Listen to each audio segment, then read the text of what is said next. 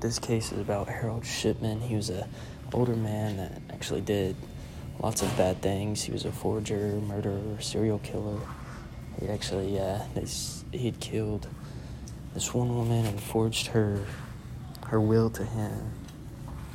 And uh, yeah, so I mean, he would kill them by like drugging them with a certain type of like drug that doctors used, so it was a lethal dose, and uh, they ended up finding out they had killed over 250 people, which is kind of crazy. That's uh, that's a lot, especially and especially not to like catch him sooner.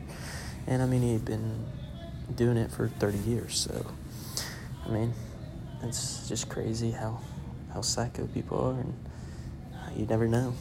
But he was uh, said that he was treating his patients, and that's how he was getting to older people, and he was just basically putting them to sleep and killing them, murdering them.